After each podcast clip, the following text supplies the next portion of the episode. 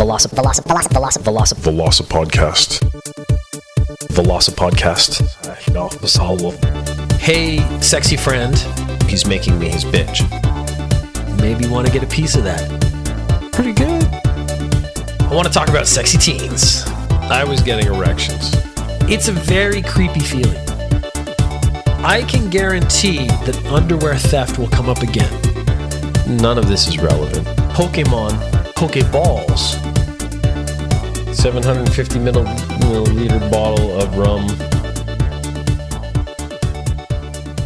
Welcome to the Velocity Podcast, a study in monology. This is your grumpy Uncle Peter.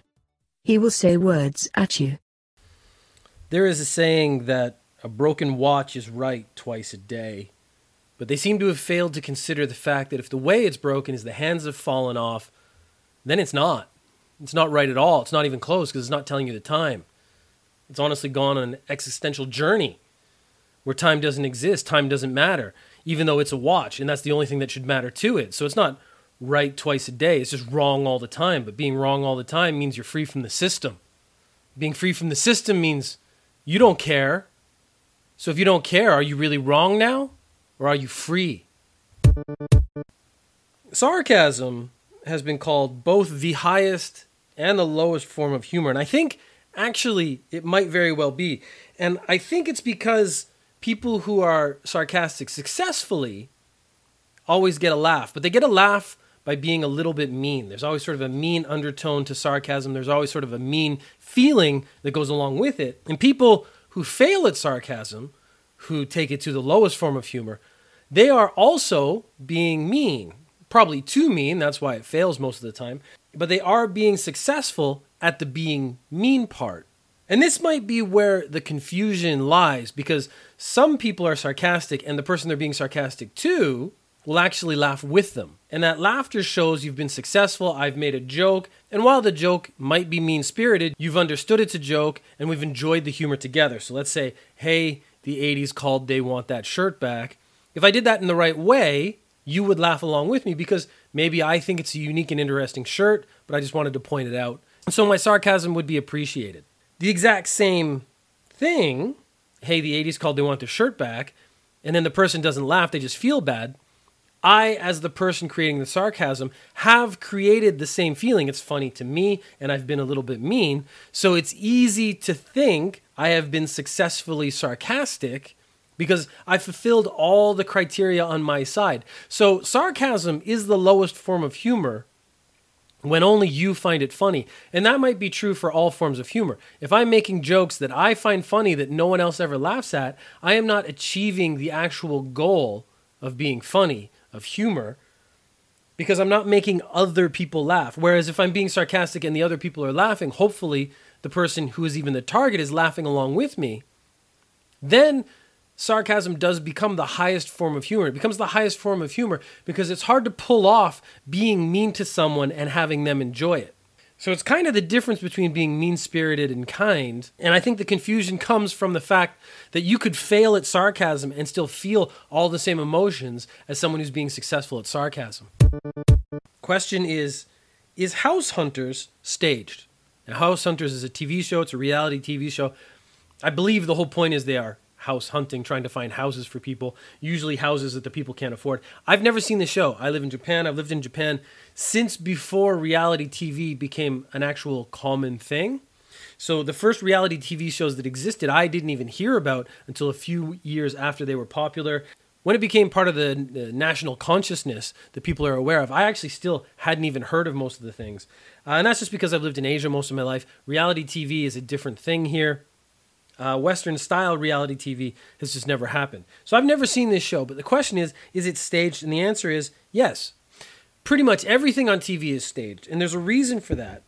Because to create a TV show, they have to get their shots. They have to get certain things. They have to make some drama. They have to have things happen. So if nothing's happening, if a couple is quite happily going through a house saying, This is nice, this is nice, this is nice, let's buy it. Oh, we can afford it, that's great, we've bought the house. You don't have a TV show anymore.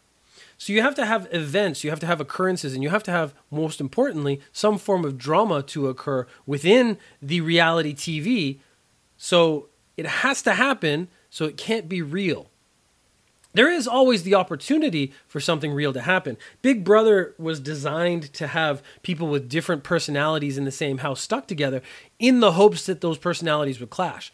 They were chosen that way, but in the same way, that is actually something that's been staged. These people have been picked because they will fight with each other. Well, they will disagree. They will argue. They will cause drama. And if the drama wasn't happening, if someone was being too reasonable, they would either A, remove that person, or B, try to create some drama between them. So they would probably tell people to get angry about stuff. The fact that these shows don't necessarily have a script doesn't mean they're staged. It doesn't mean they're not designed by the people running the production because there will always be input and there will always be planning. And that means it will always be staged to a degree.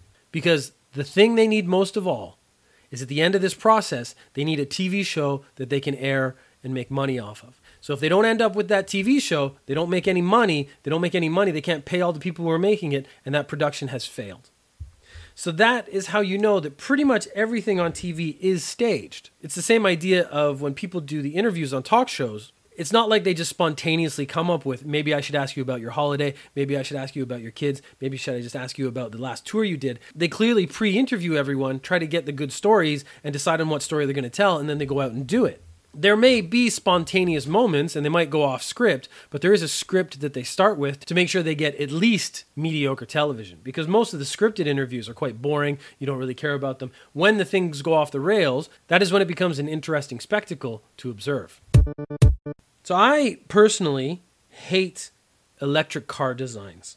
And it's just because they're all boxy and weird and some of them are really smooth shaped like the the the Prius is got that sort of dome effect and it's very distinctive but it's just not a very appealing look to a car. I always like kind of boxy cars. I really like sort of muscle cars from the 70s, although I'd never buy one just because of the fuel efficiency and whatnot. But it always seemed weird to me why can't they just make an electric car with the shell being sort of a muscle car shape. It doesn't matter what shape the car is if you're really being honest. Any car shape is just a frame that you put over the engine and the seats and stuff. So it can be almost any shape you want. I mean, yes, you want aerodynamics and stuff, but there's no reason they couldn't go back and get like an old 60s or 70s Mustang and make that similar shape and put it on top of an electric car engine.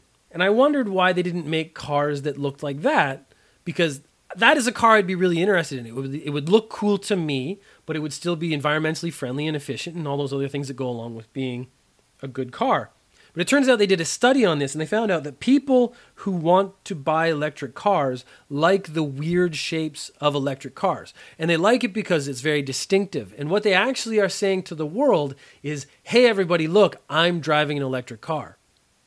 So if you were driving a car that had a normal shape or a shape let's say of an old muscle car, then people wouldn't immediately recognize that you were being pious or superior or whatever word you want to associate with that because it wouldn't be immediately apparent that you were driving an electric car. Really, what everyone who drives electric cars wants you to know is that they are driving an electric car so that you know that they're dri- they're being special. And it's that specialness is what they're looking for when they look for design. They want to stand out and have everyone go look. You're driving your your Nissan Peon the terrible car that's that's ruining the environment. Whereas i i'm being a good person. I'm conscientious. I care about the environment and i want you to know that i care. So the only way to make sure everyone knows that is to have a car that looks weird so it stands out and unfortunately in an ugly way so that everyone turns around and goes oh that's an electric car because it's ugly as crap but this is a trend that could change because Teslas look quite nice, but then they could take it a step further and make it look really cool, get all those old design elements in there and actually make something unique, but actually looks really sort of old school cool. And then you'd have a whole new group of people who are like, actually, I'm not buying this because it's an electric car. I'm buying this because it looks cool. Has that immediate sort of acceleration power ratio that comes with electricity. And now you could actually branch out instead of just having these electric cars to the people who are consciously aware of wanting to drive an electric car, they could start appealing to people who just like cars and maybe have been turned away from the idea of electricity because it comes along with all these labels. But if you can actually remove that and make it cool, now you have a whole, whole new group of people you could actually sell your cars to. I want to revisit a topic I did quite a while ago. I didn't actually bother to go check when this was. But I want to revisit the best video game superpower. So when I did this previously, I chose the reincarnation ability from Dark Souls because in Dark Souls, every time you die, you reincarnate at the last place you were and you can go and try the exact same level or boss or whatever again, or you can go away, get more experience, and then come back and then fight whatever killed you before. So to me, it wasn't just the reincarnation. It was the reincarnation with the retention of memory of previous mistake. Because if you walked in a room and fell in a hole, you would actually just reincarnate. And next time you went back to that room, you knew there was a hole there and you wouldn't have to fall down into it unless that's what you wanted to do. But to me, that seemed like the superpower because eventually over time, you could never lose. You will always win because you will always be able to go back and try different things.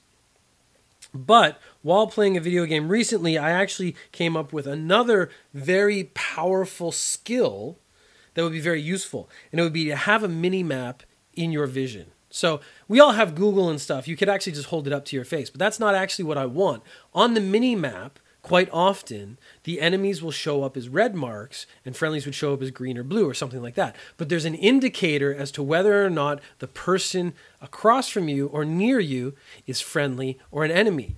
And if someone who was friendly changes into an enemy, then the color of their icon on the mini map changes.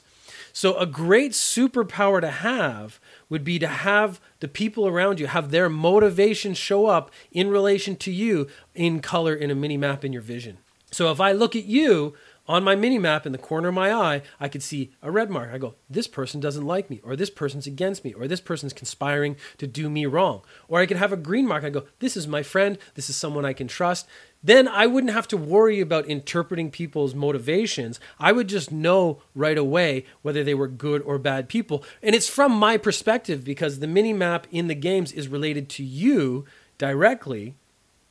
So as far as superpowers goes, I would have an understanding of everyone's motivations around me and our relationship immediately. And if that relationship changed enough, then the icon would change color. You could even uh, some of them would have a neutral color, so you'd have like a yellow, so it'd be green, yellow, red, just like a traffic signal.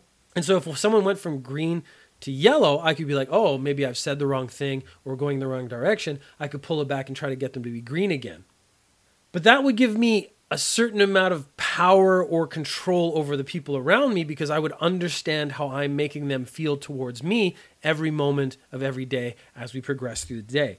So, superpowers I don't think we should be looking at traditional ones like flight and power and superpowers and stuff. I think you should actually look at the mechanics of the world you're living in and then see how can I apply that mechanic in a real way so that I can then use it to improve my life or how my life could work better. And just a quick note, just yesterday I posted another YouTube video. It's actually the very first Veloci podcast animated on a whiteboard.